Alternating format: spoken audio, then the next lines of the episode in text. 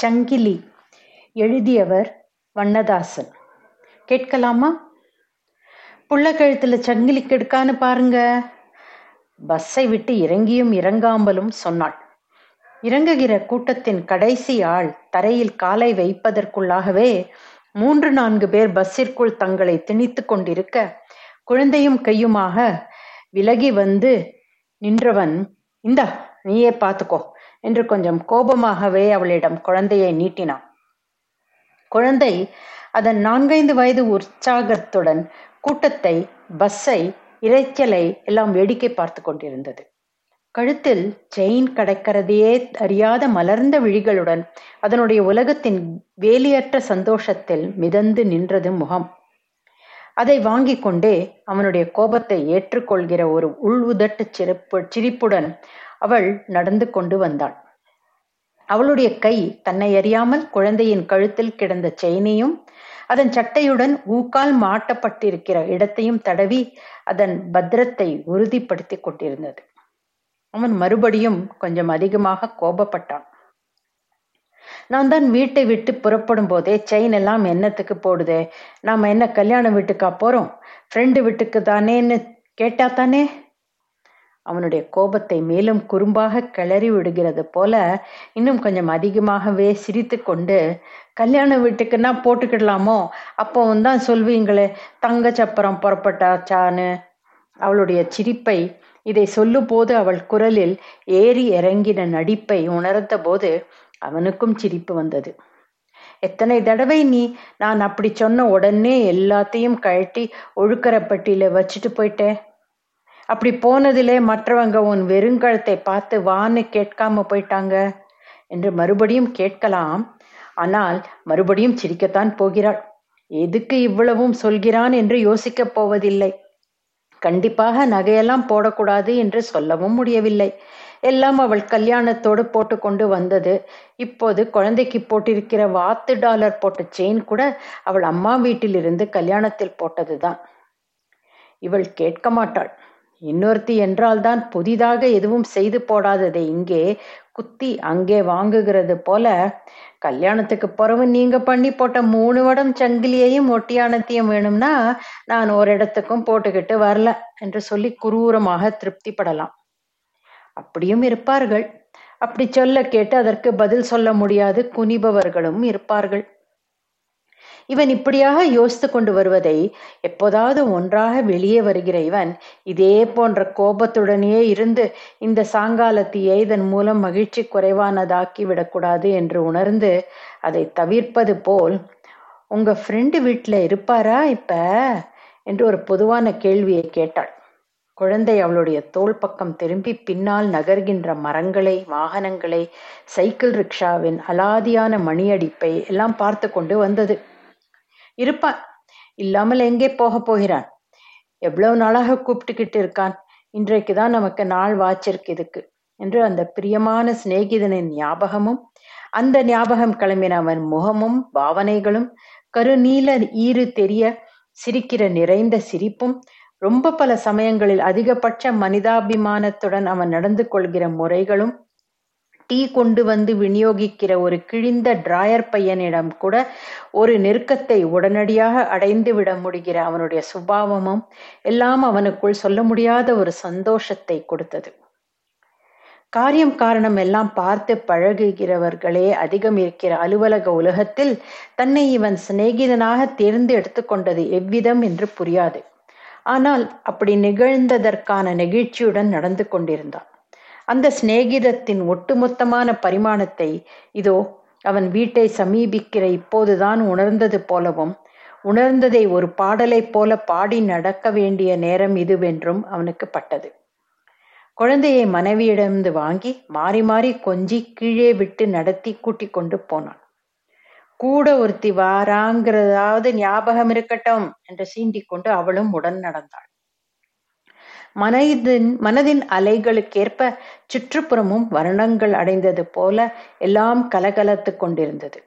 அவர்களை சுற்றி ஏப்ரலின் மலர்ச்சியை கிளையின் நுனிகளில் ஏந்தி கொண்டு கம் என்று வாகை மரங்கள் வாசனையை பெய்து கொண்டிருந்தன. வெகு தூரம் வரை கூடவே வந்து நம் விரட்டலுக்கு பின் மனமின்றி திரும்புகிற செல்லமான வீட்டு நாய்க்குட்டியாக வேப்பம்பூவின் வாசனையும் விட்டுவிட்டு கூடவே வந்து போய்க் கொண்டிருந்தது. ஒரு டவுனின் கடைசியில் இப்படி ஒரு கிராமத்தின் அடையாளங்கள் அடங்கிய தெரு இருப்பதே நன்றாக இருந்தது. கட்டிடங்களுக்கு மத்தியில் துண்டு விழுந்தது போல ஒரு மைதானம் இருந்தது. பிந்தின அறுவடைக்கு களம் போட்டு பிணையல் அடித்து கொண்டிருந்தார்கள் அதில். அந்த திருப்பம் தாண்டினால் சிநேகிதனுடைய வீடுதான். சட்டென்று கொரகொரவென்று ஒரே சப்தமாக வந்தது.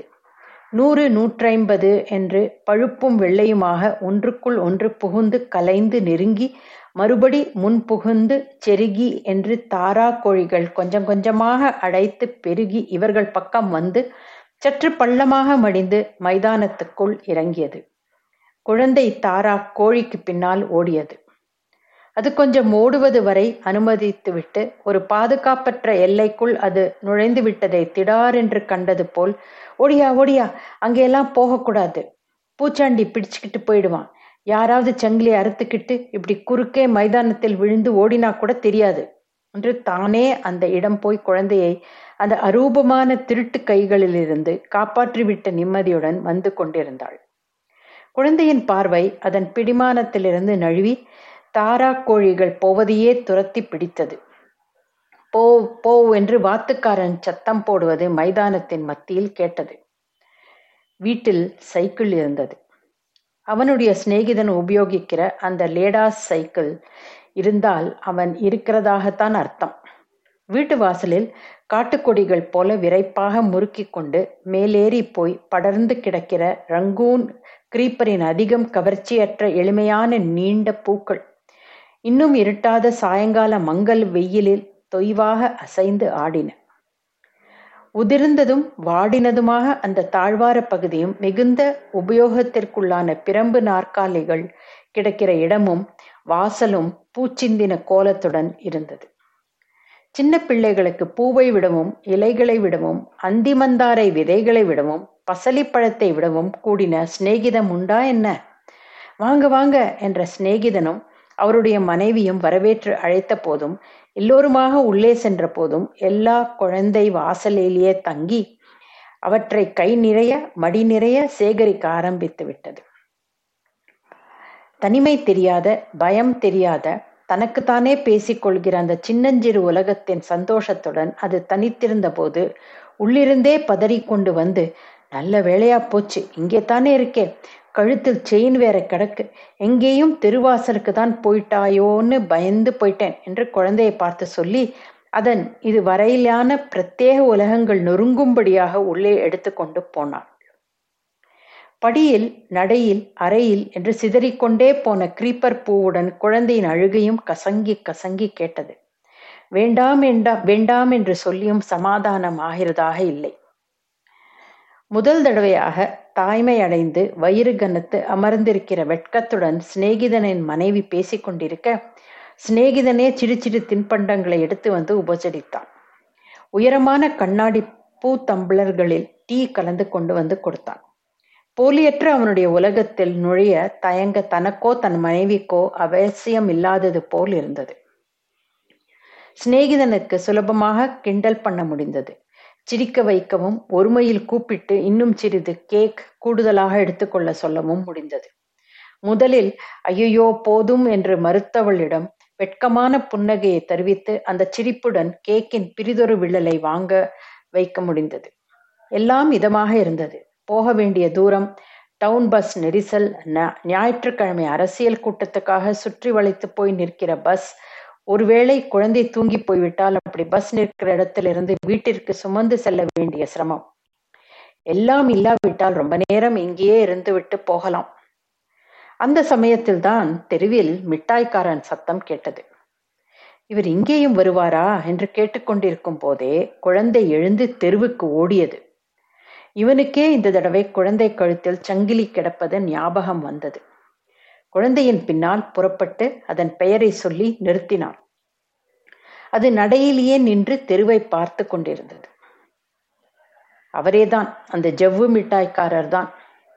இவன் சின்ன வயதா இருக்கும் போதே இவனுக்கு கையில் வாட்ச் மிட்டாய் தேள் மிட்டாய் எல்லாம் கட்டி கடைசியில் ஒரு பிசுக்கை உதட்டிலும் ஒட்டி விடுகிற அதே அம்மன் தழும்புக்காரர். தலைப்பாகை கோட்டு மீசை பூ விழுந்த கண் ஒரு குடையைப் போல் மூடப்பட்டிருக்கிற மிட்டாய் தடி. அவர் தோளில் தொங்குகிற தகர குழாயை உதட்டில் பொருத்தி பாப்பா ஏ பாப்பா என்ற அதன் உலோக விசித்திரம் நிறைந்த குரலிலேயே கூப்பிடுகிற நேர்த்தி எல்லாம் இன்னும் அப்படியே இருந்தன. தோளில் பம்பர கயிறு கட்டி தொங்கவிட்டிருந்த மணியை எல்லா பிள்ளைகளும் அடித்து கொண்டிருந்தார்கள். சட்டை போடாத தலை கலைந்த அரப்பு களத்திலிருந்தும் பிணையல் அடுப்பில் இருந்தும் எல்லாம் ஓடி வந்து சுற்றி சூழ நின்று கொண்டிருந்த அந்த பிள்ளைகள் மாறி மாறி அந்த மணியை விடாமல் அடித்துக்கொண்டு காசு வாங்காமல் கடைசியில் மிட்டாய்க்காரரே அவர்கள் உதட்டில் எல்லாம் கொஞ்சம் கொஞ்சம் தடவிவிட போகிற மிட்டாய் துண்டை எதிர்பார்த்தபடி அவரை சூழ்ந்திருந்தார்கள். அதனதன் உடம்பின் உயர உயரத்திற்கேற்ப கபடும் பயமும் அற்ற முற்றிலும் குழந்தைத்தனமான அந்த முகங்கள் தாழ்ந்தும் உயர்ந்தும் வாய்ப்பிழந்து கிடந்தன. ஒருவேளை மிட்டாய் கிடைக்காமற் போகிற ஏமாற்றத்திலும் கூட அந்த முகங்களில் மாறாத இந்த பிள்ளைத்தனம் இருக்கும் என்று பட்டது.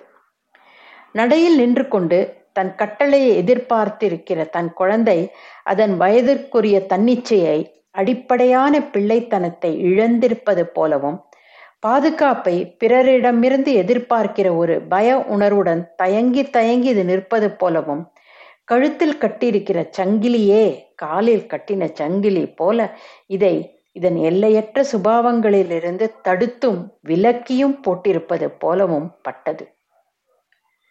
என்ன? வெளியே எழுந்திருச்சு வந்து ரொம்ப நேரம் நின்னாச்சு? என்று அவனுடைய சிநேகிதன் சிநேகிதனுடைய மனைவி அவனுடைய மனைவி எல்லாம் வீட்டிற்குள்ளிருந்து எழுந்து வாசலுக்கு வந்தபோது அவன் எல்லோருக்கும் ஒரே பதிலாக சொல்வது போல தெருப்பக்கமாய் கையை காட்டினான்.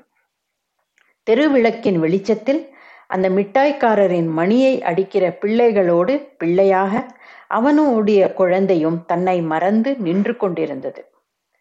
யானைக்குட்டி தெருவில் வருவதை பார்க்கிற கட்டடம் கட்டுவதற்கு தட்டின ஆற்று மணலில் விளையாடுகிற பஞ்சுமிட்டாய் விரும்பி தின்கிற எல்லா பிள்ளைகளின் முகத்தையும் இவன் குழந்தை இப்போது அடைந்து விட்டது போல் இருந்தது. அவனுடைய சந்தோஷத்தையும் மீறி அவனுடைய மனைவி எதையோ கேட்க அவசரப்பட்டு உதடு பிரித்தபோது அவன் அவளை அவசரமாக அமைதிப்படுத்தி கையை நீட்டினான். கழற்றின சங்கிலி கையில் இருந்தது.